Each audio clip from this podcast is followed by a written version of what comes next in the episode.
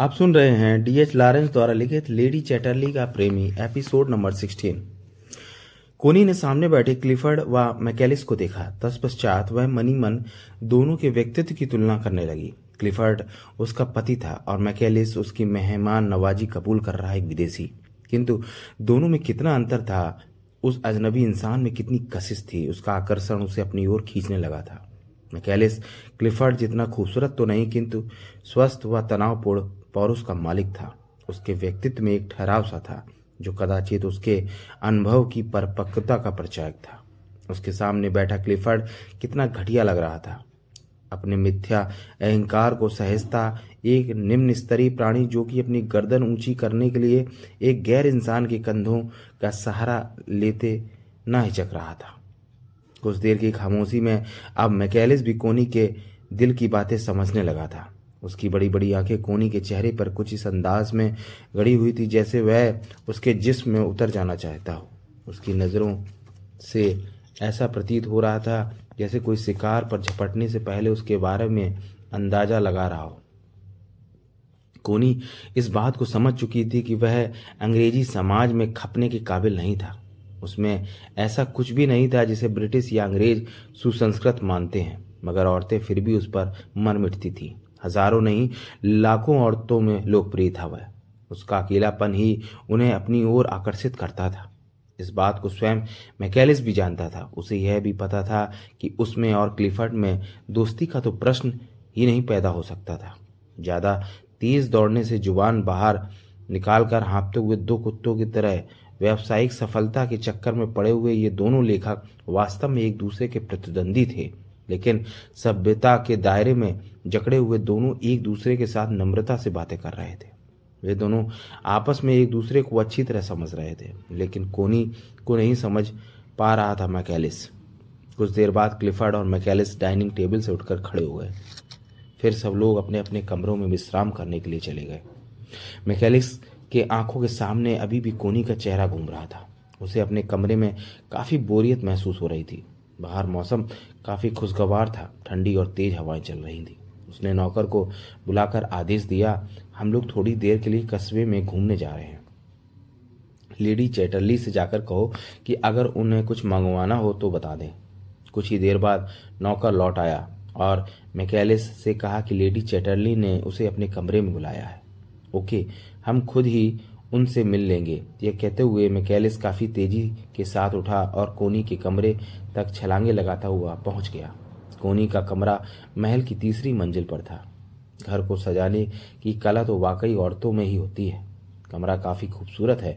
Michaelis ने बड़ा चढ़ा कर प्रशंसा करने वाले अंदाज में कमरे में आते हुए कहा, तारीफ़ करने का अंदाज भी बुरा नहीं है। आइए बैठिए। कोनी ने भी चेहरे पर मुस्कान लिए और उसका अभिवादन किया। उसके बाद कमरे में खामोशी छाई रही। शायद वह दोनों बात करने का रास्ता तलाश रहे थे। मैकेलिस ज़्यादा देर चुप बैठने वालों में से नहीं था। उसने कमरे की ही प्रशंसा करते हुए बातचीत का सिलसिला शुरू किया। कमरा काफ़ी अच्छा है। ऐसा लगता है आपका यह कमरा किसी कलाकार की प्रेरणा का परिणाम है। आपको यदि मेरा कमरा पसंद है तो धन्यवाद। के साथ साथ इतना ही कहूँगी कि आप भी किसी महान कलाकार से कम नहीं हैं।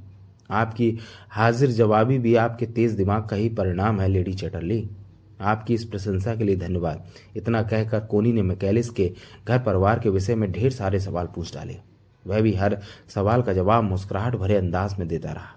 लेकिन आप अकेले क्यों रहते हैं? कोनी ने सीधा सवाल कर डाला। कुछ लोगों को एकाकी जीवन ही अच्छा लगता है। मैकेलिस इस सवाल को टालना चाहता था। फिर भी वह इस बात को अच्छी तरह समझ रहा था कि कोनी उसके इस सवाल से संतुष्ट नहीं है, क्योंकि लेडी चटर्ली के मन में जो कुछ भी है, उसका जवाब यह नहीं हो सकता। शायद वह उसके मन की गहराइयों को नापना चाहती थी। मेरे ख्याल से अगर आप समझती हैं कि मैं अकेला हूँ तो इससे मैं सहमत नहीं हूँ। मैकेलिस ने कोनी के दिल की गहराई को नापने वाले अंदाज में कहा। अगर आप अपनी तरफ़ देखेंगी तो आपको पता चलेगा कि मैं अकेला नहीं हूँ, बल्कि आप भी मेरी तरह ही अकेली हैं। मिकालिस इतनी जल्दी ऐसा सवाल दे, कर देगा, कोनी को तो ऐसी आशा भी ना थी। वह एक पल के लिए तो चौंक ही पड़ी थी। लेकिन फिर अपने आप को नियंत्रित करते हुए बोली, मैं मानती हूँ कि मैं अकेली हूँ, लेकिन आपकी तरह अकेली नहीं। क्या मैं ऐसा अकेला हूँ? बिल्कुल, कोनी ने मैकेलिस की ओर देखते हुए कहा। वह पहले से ही उसे घूर रहा था। कोनी उसकी आँखों के आकर्षण के सामने अपना संतुलन खोने लगी थी। दोनों एक दूसरे से अनजान ज़रूर थे, लेकिन दिल की जवान धड़कने एक दूसरे के से अनजान नहीं थी। दोनों की नज़रें एक दूसरे के चेहरे पर टिकी हुई थी। कोनी को ऐसा लग रहा था जैसे रात के अंधकार में कोई बच्चा उसके दूध के लिए बिलबुला रहा है। दो नन्हे नन्हे गुलाबी हाथों की उंगलियाँ उसे अपने पेट पर रेंगती हुई प्रतीत होने लगी। शादी के बाद हर औरत की यही ख्वाहिश रहती है कि वह माँ बने। माँ बनने का सौभाग्य ही उसे संपूर्ण औरत का दर्जा दिलाता है। क्लिफर्ड चटर्ली परिवार का वारिस चाहता है। वह अपने वंश को आगे बढ़ाना चाहता है। तो कोनी भी माँ बनने के सपने को सजोई बैठी थी। क्या मैं आपके शरीर को छू सकता हूँ, लेडी चटर्ली? मैकेलिस ने उसकी आँखों में आँखें डालकर अपने दिल की बात कह डाली। कोनी को ऐसा लग रहा था जैसे वह हवा में उड़ रही हो।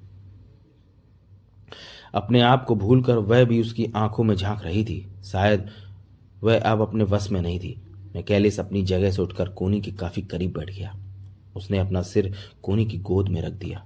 पता नहीं वह कौन सा आकर्षण था जिसकी वजह से कोनी की उंगलियाँ मैकेलिस के बालों में कंघी करने वाले अंदाज में रेंगने लगी। प्यार का सागर अपने चारों ओर छलकता देखकर मैकेलिस ने अपनी बंद पलके खोलकर कोनी की ओर देखा। उसकी आँखें, आँखों की चमक देखकर कोनी बेबस और मजबूर पक्षी की तरह फड़फड़ा रही, रह गई। उसे लगा जैसे उसके अंदर से निकलने वाली सारी नदियाँ मैकेलिस की ओर दौड़ रही हैं। वह उन नदियों में बहती चली जा रही है।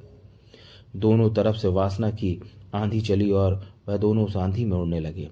वासना का तूफ़ान पूरे सख्त के साथ उठा जिसमें कोनी और मैकेलिस बह गए। कुछ देर बाद वासना का तूफ़ान थम गया। वासना की आग बुझते ही दोनों की ज़ुबान भी बंद हो गई थी। कोनी ने पहली बार महसूस किया था कि वह काफ़ी कोमल प्रेमी है।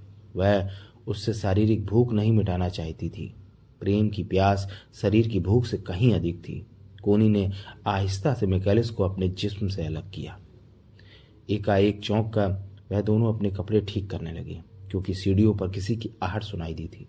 कुछ देर तक दोनों अपनी अपनी जगह पर खामोशी से बैठे रहे। मैकेलिस ने कोनी का हाथ अपने हाथ में लेकर चूमते हुए कहा, आपको मुझसे नफरत तो नहीं हो रही है, लेडी चटरली? नफरत? कैसी नफरत? औरतों के विचार ऐसे ही होते हैं। लेकिन मैं उन औरतों में से नहीं हूँ, क्योंकि जो कुछ भी हुआ, हम दोनों की रजामंदी से हुआ। अगर सर क्लिफर्ड को हमारे संबंध के विषय में, मैं इस संबंध के विषय में क्लिफर्ड को कुछ भी नहीं बताना चाहती। यदि उन्हें पता लग गया तो उन्हें बहुत दुख होगा, मानसिक आघात पहुंचेगा उन्हें। वक्त और हालात ने उन्हें अपंग बना दिया है, वरना वह आदमी मेरा प्रेमी था।